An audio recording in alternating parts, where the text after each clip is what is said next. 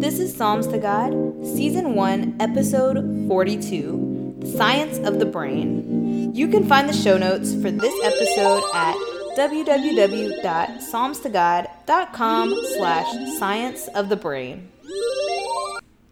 For as he thinketh in his heart, so is he. Proverbs 23, verse 7, King James Version.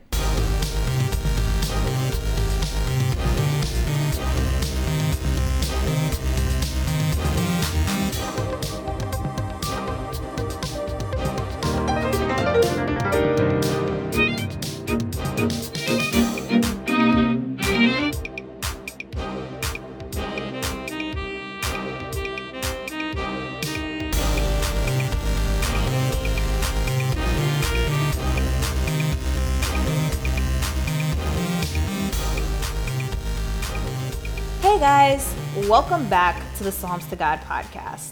So, last week I started off a conversation about guarding the avenues to your mind.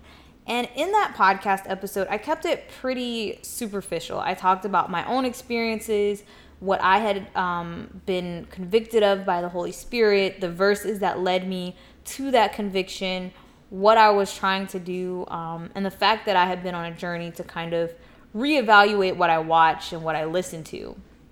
But I didn't really get into the deep details of how our minds work and how this affects our brain. And I thought that that was an important part of the conversation too, because, you know, I'm not really sure who all's listening. Some of you may be believers, and it may be enough for the Bible to tell you this. Um, some people may be, you know, a little rocky in their faith, and other other listeners may not be believers at all. You might just be curious as to what I'm talking about. And so I thought it was definitely necessary to go through and kind of flesh out that idea and that conviction with some of the things that I've learned and noticed that are, I guess, more scientific um, as I went through the journey. So, the first thing that I want to talk about is the effect of music on our mood and on our development. So, there have been countless studies about how music affects us, whether it's a developmental thing, whether it's a healing thing, whether it's mood. Um, there are just there's just a ton of studies. There's an abundance. If you Google it, you will find studies upon studies upon studies about music and how it affects us. And one of the things that I think that I, I noticed as I went through this journey, I came across, I think, a video or something, and it was demonstrating this point. If you take a movie think of one of your favorite movies and then you take out the soundtrack. So you watch the movie, but the music that that goes with the movie is gone. It totally changes the movie. The music builds the suspense. It builds the feelings, whatever the mood is. The music is used to set that mood. So if they want you to feel on edge, they play a certain type of music. If they want you to be excited, they play a certain type of music. If they want you to feel like aggressive or on edge, there's another type of music. If they want it to be a love scene, there's a different type of music. They use the music to set the mood. And as soon as they take that music away, the entire thing changes. It totally ruins the movie. Trust me. If you look it up, you will you might be able to find clips where they've done this and it's astounding how pivotal that soundtrack is in creating the feeling that you get when watching the movie. And this is true in our day to day lives. I may have mentioned this in a previous podcast. When I used to drive, I would be speeding like crazy because I was listening to aggressive, fast tempo music. And then if I listened to slower music, I would get tired and bored and sleepy. And so I had to find something in the middle to listen to. All of this confirms that the music that I'm listening to has an effect on how I feel. Now, what does that have to do with what I was talking about before? You know, a lot of times people say, Oh, I'm not listening to the lyrics. I don't care about that. I just need this for this purpose or whatever. Okay, fine. Let's say you don't listen to the lyrics and let's pretend like these lyrics are not going into your mind anyway. That's a whole nother discussion. Um, like I said, the mood that is set from the music is important. So if you listen to aggressive music and you listen to it all the time, that is the mood that you are putting yourself in all the time. That is the state that your body is constantly in. You're creating tension, you're creating anxiety, you're creating stress in your body because you're putting yourself in this mood unnecessarily all the time. The same thing if you like sad, slow songs, then that's the mood you're putting yourself in. If you listen to depressing music all the time, you will be depressed because that the mood that that music creates is going to spill over into your life. So that is one of the things that is important about when you're thinking about what you're listening to. It is setting the tone for your emotion. It's setting the tone for your movie, your story. You're picking the soundtrack, and that soundtrack is going to directly affect the quality of the movie that is your life. So you want to pick things that say what you want your life to be. You want it to be happy, you want it to be bubbly, whatever. Whatever it is. Now you may have a moment where you, where a sad song is appropriate or you may have a moment where an aggressive song is appropriate or whatever the mood that that song is creating. But you want to make sure that the overall message of your soundtrack is one that agrees with your beliefs, one that agrees with your mood, and one that is of positivity, as Paul said in Philippians 4, verse 8 dwell on the things that are pure and holy and positive and of good report. You don't want your life soundtrack to be angry and aggressive. So, that is one of the first things that I really started to notice. Um, I listened to a lot of ratchet music when I was in college, and I had a short temper. I stopped listening to ratchet music. My temper stopped being so short. There is definitely a direct correlation. It was not just, oh, I got older and I grew out of it. It's definitely correlated to what I was feeding my brain all the time. Speaking of feeding your brain all the time, let's talk about the patterns that get created in your brain and how this affects you. So, the next thing I want to talk about is something called neuroplasticity. So, the way your brain works is that when you do something, it lights up what they call a pathway in your brain. And this is like the neurons and basically the path in your brain that lights up as you perform an action. So, these are the basically, it's the key code for how you perform this action. The more you do something, the stronger that pathway becomes, the more natural it becomes, the easier it is for you to perform that function. So if you think about the things that you've been doing since you were born, walking, talking, you don't have to think that hard about doing it. You can move your hand and not even think about the fact that you're moving your hand. You can you breathe, you talk, you do this effortlessly, and you don't really have to think about it. You don't have to put much effort into it. But other things, things that you may have never done before, um, they take more coordination, it takes more skill, and it requires you to step outside of your comfort zone to do it. That's because there's no pathway created. You're creating a new path. And that is more difficult than using a path that's already there. This is what we call habit forming. So, our habits are these paths that we have created and that we have treaded on frequently. So the more we tread on it, the more habitual it becomes, the easier it becomes. We just take that path all the time. People are, you know, creatures of habit. We choose the path of least resistance. And so that is what we do with our minds. So like I said about listening to the same type of music all the time, the same feeling getting that you're getting from this music, creates these pathways. The same thing with what you're watching on TV, your actions that you're taking, who you're hanging out with, what you're saying. All of these things are creating pathways in your brain. And the the more you do it, the stronger that pathway, the harder it is to do something else or to do something that's the opposite of what you are carving out in your brain. Think about it like this. Imagine that you live in a house at the edge of a forest and there is a city on the other side of the forest. So every day, from the time that you're a child until the time you're an adult, you walk through the forest to get to the city. And you've been walking the same way your whole life. So there is now a path through the forest from your house to the city. And because you've been walking on this path every day since you were a little kid, each time you walked across this path, you've stepped out, stamped out all possible growth within the path. So bushes aren't growing up, weeds, trees, whatever, because every time you walk through there, you stomp on whatever would have grown up out of the ground. That is how paths are created in a forest. One day, if somebody comes to your house and tells you that there is actually a quicker route to the city, you would love to go that way, but there's no path there. In order for you to go this new way, then you have to create a path. There may be a tree in the way, there may be a bush in the way, there may be weeds, there may be spider webs, anything.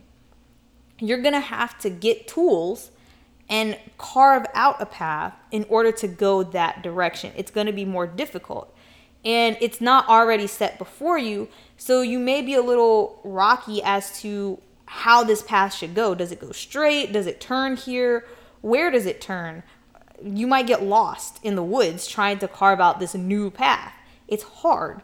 So, more than likely, you're just going to keep going down the same path you've already been going down because it's clear, it's defined. You know how that works. You know where the end is. You know exactly what's going to happen. So, that is what we do as people with our brains. Now, the great thing about our brains, like I said, if you study neuroplasticity or if you look it up, is that our brains do have the ability to form these new paths. We can create a new pathway and we can get rid of the old path. It just takes a lot of work. It takes effort, it takes intentionality. So you can gather up some tools. You can cut down the trees, mow the grass, get rid of the weeds, get rid of the spider webs, and you can create a whole new path to where you're trying to go. And as you create that path, and the more you take that path and neglect the old path, then, you know, things will start to sprout up, trees will grow, and then this other path will eventually become part of the forest, and it's like it never existed. That is what we have to do for the bad habits that we develop. Each of us has been living for some time, whether you've been living for five years, 25 years, 55 years, you've developed some habits and they are cemented in your brain, or at least it feels like they're cemented in your brain. And it's to take time to redirect your thoughts, to reprogram your brain to take another path. And so when you notice yourself falling into the same habit, the same trap over and over again, this is why. So we want to stop and think out those decisions. This is where when you notice that you do stuff on, you know, on repeat, on automatic, on autopilot, that's the word I'm looking for. Um, you want to stop and slow it down. Slow down the process so that you have time to think about it. And then you want to make intentional and deliberate decisions to go through this new path. And it's going to be hard, it's going to take time. But you definitely want to reshape your mind so that you can cut out your bad habits. But in the vein of what we're talking about, you also want to make sure you watch what habits you are forming. So when you're dwelling on things that are negative, when you're dwelling on things that are not productive and not of God, you're creating pathways in your brain that are counter to what you want. And then later you have to go and make the effort to break those pathways, to sever them, and to create new pathways. It's much, much easier if you just create healthy and positive paths in your brain in the first place. So, that is one thing to be thought about as you're doing things. Now, the real kicker, the real deal, the, the thing that really blew my mind as I started to study the brain and how the brain works was this thing called mirror neurons. Mirror neurons are in our brains and they provide us with the ability to be empathetic. And that's great. They, they're what makes us human. Um, mirror neurons are the things that give us the reactions we have when we see other people in pain or we see other people happy or whatever. You know, they say smiles are contagious. When you see somebody laughing and you start laughing too, you don't know why they're laughing, you don't know why you're laughing, but they laugh, so you laugh. The same thing happens when you see people injure themselves. So, for instance, you see somebody drop something on their foot and it makes you, you know, you clench your foot or, or roll your, curl your toes or whatever because you feel like it hurts you too. When you see people walk into something and then you flinch because um, you feel some sort of connection to what's being done or what you're seeing.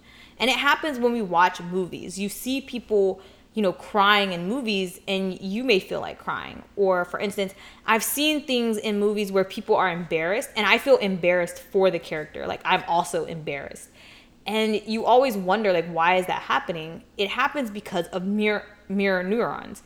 So what they did to discover these things is they took this monkey and they hooked up electrodes to the monkey's brain.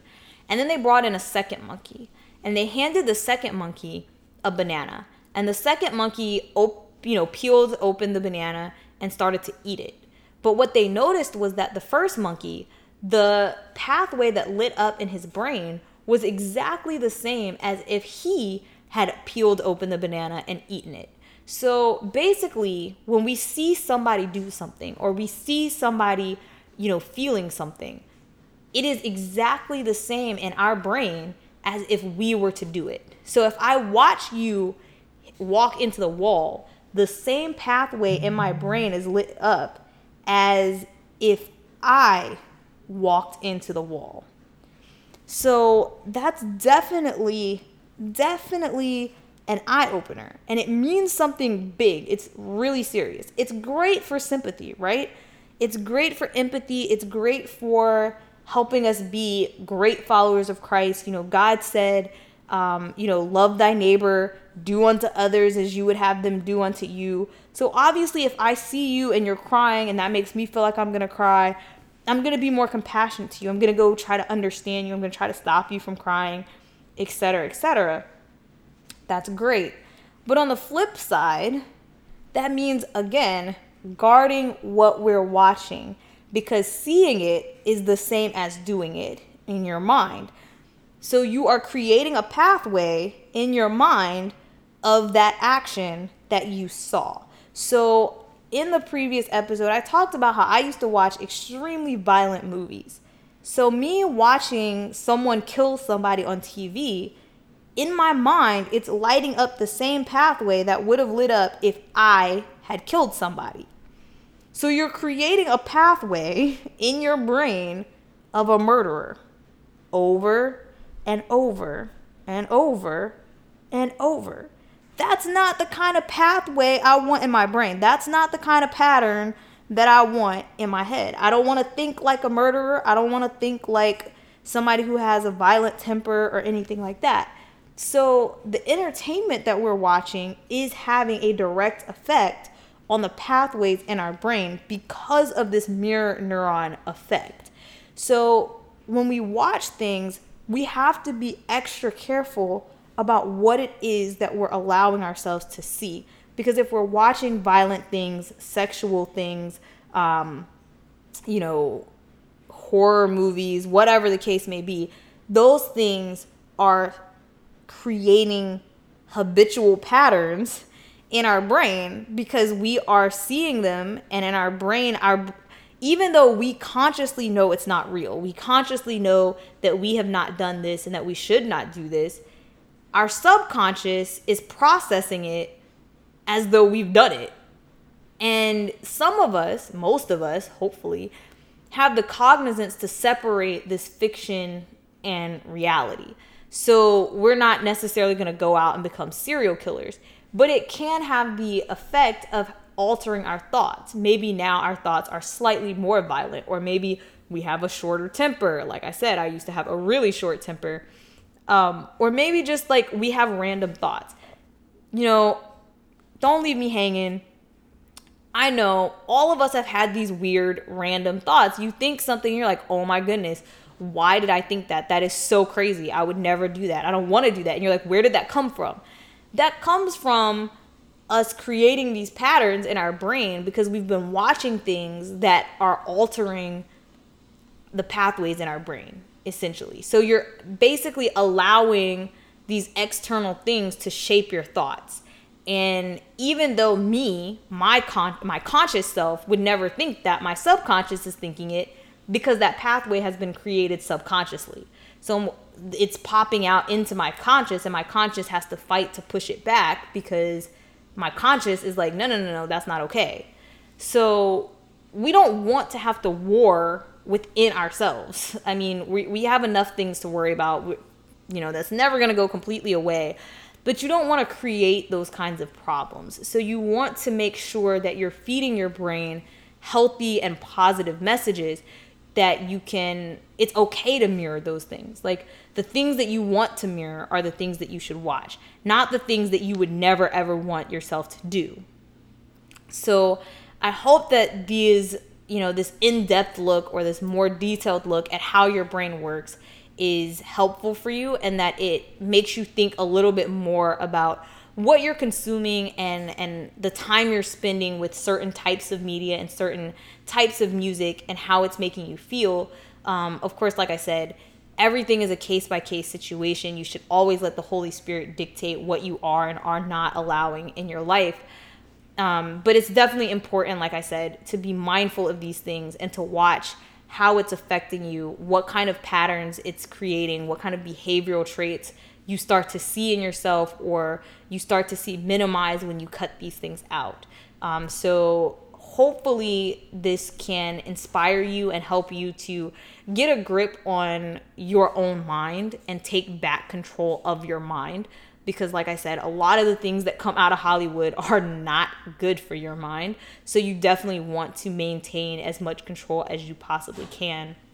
And of course, you know, this week I just want to challenge you to think about it, to be more present and more conscious as you're watching things, as you're listening to things, as you're having conversations with people in your circle, and see if they are beneficial, if they are positive, or if they are things that are hindering you that are making you feel low that are you know keeping you in the dark. And if it's something that is not helping you then you need to get rid of it. Because at the end of the day you don't want to tether yourself to things that are weighing you down. So have a great week and i will see you next time as always, references will be in the show notes, www.psalmstogod.com slash Science of the Brain.